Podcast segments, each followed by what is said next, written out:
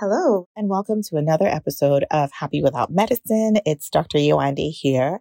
And in today's episode, I am actually going to be talking to you about why I am so, so passionate about work and specifically why I'm so passionate about making sure that you love your job. And so if you're curious to know what I mean by that, stay tuned and enjoy the episode.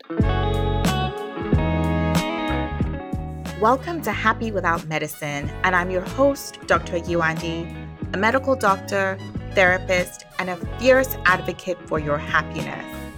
My mission here is simple to help professional women just like you create a life you're excited to wake up to. It's time to make the happiness you feel on the inside match the success others see on the outside. Let's get started.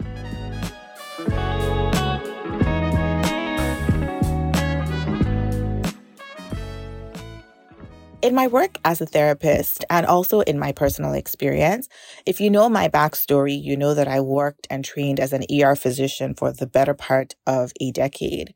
And I went through my own journey of discovering what it means to find work that I love and work that I enjoy. And in my work as a therapist, I see a lot of women who are literally in my office because of work related stress, anxiety, burnout.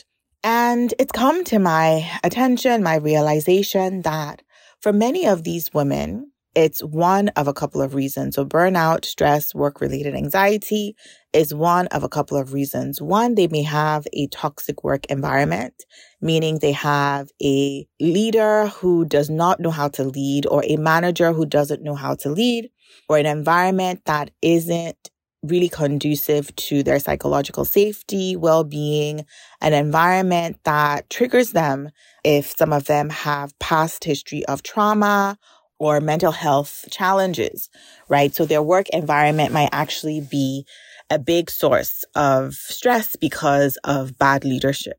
It could also be because things in their life, there's just so much going on. So there might be things in their personal life with kids, with parents, with their spouse, romantic relationships, other relationships that are then spilling over to their ability to be productive at work. But one of the reasons that's becoming more and more interesting to me is that they are completely out of alignment with the work that they're supposed to do. Many of us have grown up thinking that you go to school, do a degree if you're African like me. it's either medicine, engineering, and then maybe law, right? Medicine, engineering, law. I think as the world is evolving, more and more of our parents, uh, more and more of us. But to be honest, I even see it in our generation. So we millennials who are raising kids now still want our kids to have traditional education and degrees, but well balanced with maybe non-traditional skills, right? But I say all of that to say that we've gone through this journey where we have just been taught, you know, go to school, get a good job, and all will be fine. The problem is that many of us are working in jobs that are totally out of alignment of who we are as people. And that causes a sense of frustration, unhappiness, and sometimes even depression in people where you are spending so much time at a job that you do not like. And this is taking away the toxic environment. So maybe you have a great leader, a great manager, you have awesome colleagues, you're being paid well, right? So not considering those other factors that, like I mentioned before, can contribute to feeling overwhelmed at work. So removing all those external factors, everything else looks great. But for some reason, when you go to work, you are stressed, you are frustrated, you are angry, you're wondering, am I cut out for this job? You're wondering, what am I doing here? You're saying, well, if this is going to be my career for the rest of my life. Like, I don't know what I'm going to do. This can't be it. There has to be more to life, etc., etc. If any of that sounds familiar, I want to let you know that you are not alone. It is a pattern that I am seeing in a lot of the women in my practice. And it sparked this passion for work, specifically for me.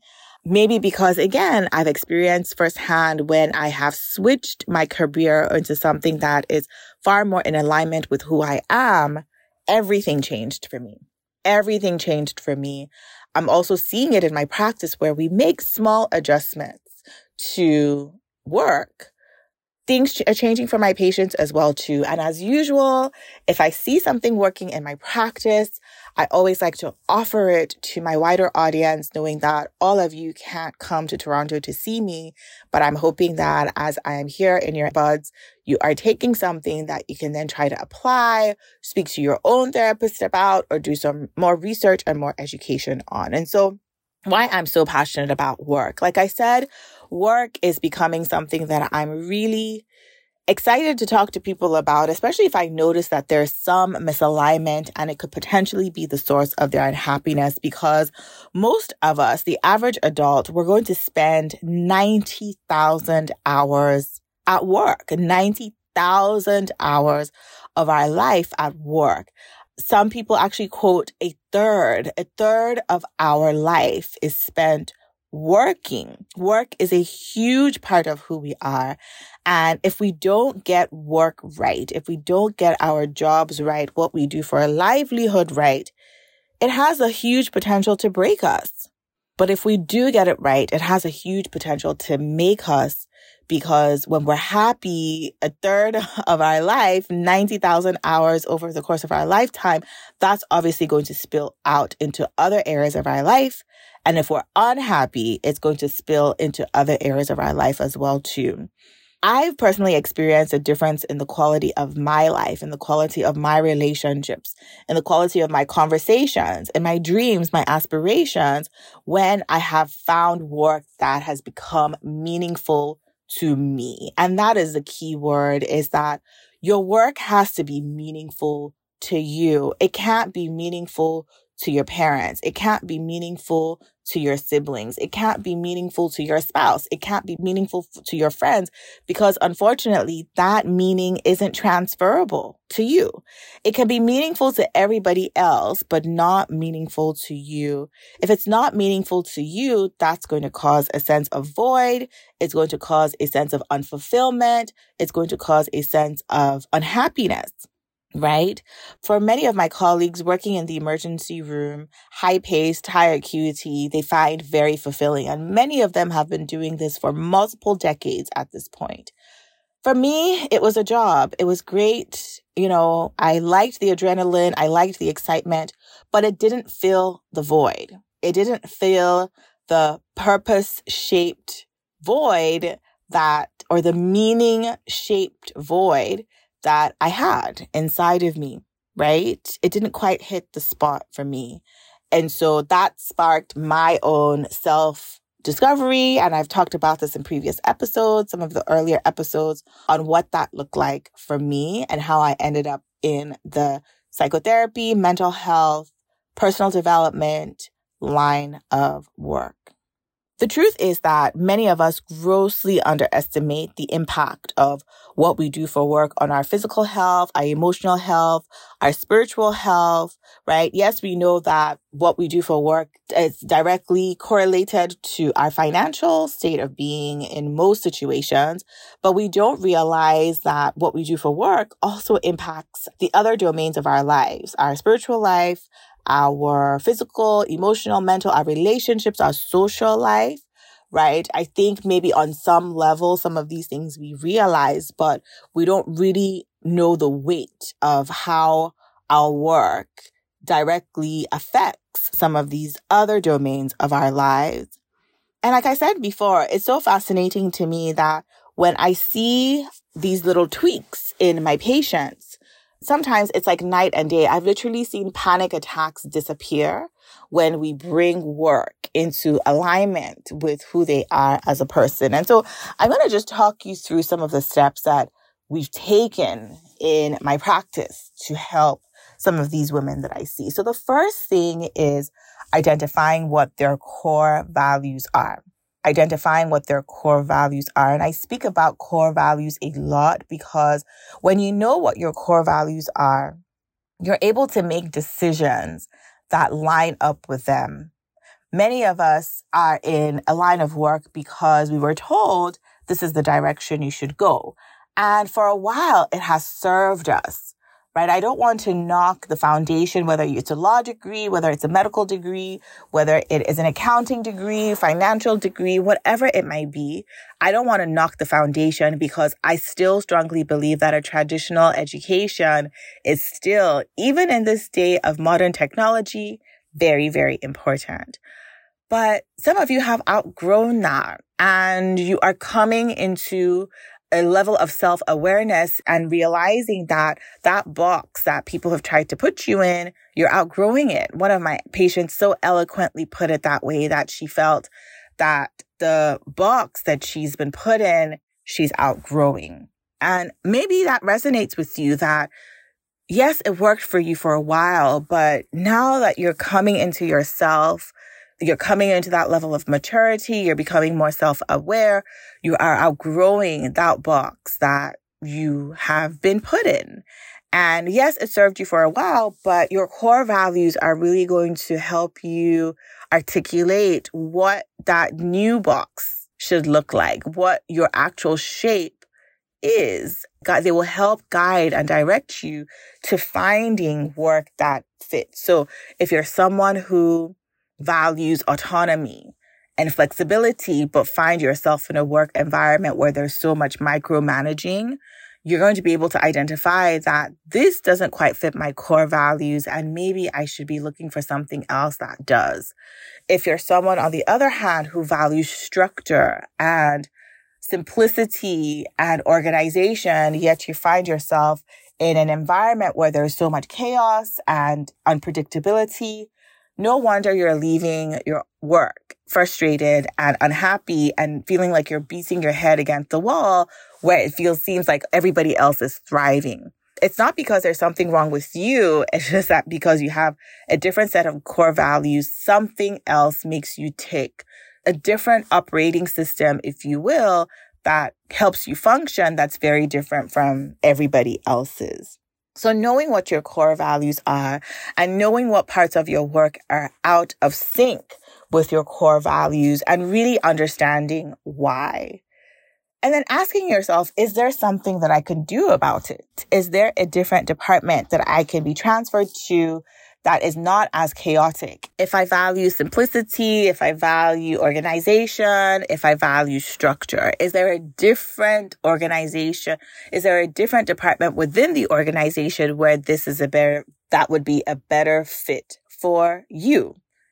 Right? If you value nature, right? Some people value nature, yet they are stuck in a cubicle for a third of their lives. It makes no sense is there an option for you to be able to work outdoors or have a wind, an office with a window? Or are there changes that you can make to the flow of your workday so that you are able to leave and enjoy the outdoors at a decent hour? Right? If you don't know this about yourself, it's if you don't know what your core values are and if you don't know these things about yourself, it's going to be very hard to pinpoint why you are so frustrated and happy. And it's going to be very difficult for you to make the appropriate changes. So identifying what your core values are, identifying parts of your work that are out of sync with your core values and figuring out if there's something you can do about it and actually doing those things and making those changes. The other thing that has worked for some of my patients is going out and researching what else is out there. Many of us have been on the same career path since we were 10 years old. You go into secondary school and you are split into arts class and science class. At least that was what it was like for me growing up in Nigeria right? And so you were split into the art stream, the science stream, and you kind of from 10, you're kind of put on a certain track and put on a certain trajectory and we have no clue of what options are outside of our practice, outside of our careers. I had no clue what my skills were outside of medicine and it took going on maternity leave and really doing a lot of inner work to realize that, hey, wait a minute, I do have other interests and other skills outside of medicine. You might need to go online. Thank God for social media now. There has never been a time before now where information has been so easily accessible to us. So go online and see what other people are doing. Talk to people in addition to information being so accessible, people are, there's never been a time before now where people have been so accessible. All you have to do literally these days is go on LinkedIn, follow someone and make a connection and comment on their posts and send them messages and invite them to a virtual meeting, a virtual coffee chat, as some people call it honestly, things have not been so easy to be able to explore what your options are outside of your current field of work. And I want to encourage you to do that. If you're finding that you're feeling frustrated, unhappy at work, and it's not to do with your compensation, it's not to do with a toxic work environment, it's not to do with any of these external factors, but inside, you just don't feel happy. Like I like to say, things on the outside might look great, but on the inside, it's not matching. It's not matching what the external looks like it's time to do some more soul searching. It's time to see, okay, what are my core values? And is there things about my work that are out of sync from my core values? What can I do about it? Is there anything that I can do about it? Are there options outside of my current work that I can start exploring? Are there people online that I can connect with and start talking to in order to find out what my options are outside of your field? Okay. Work should be enjoyable. Work can be enjoyable. Work can be fulfilling. It can be pleasant and delightful. Doesn't mean that it's going to be easy, but work can bring you joy and it can bring you fulfillment. Okay. And I want to encourage you that if you're getting anything less than that, it might be time to ask yourself some of the questions that I've posed above and not just ask them, actually start searching out the answers. And so I really hope you found this episode helpful. I hope you found it thought provoking. If you did, feel free to share it with your colleagues, with your friends, and maybe all of you can go on this journey together.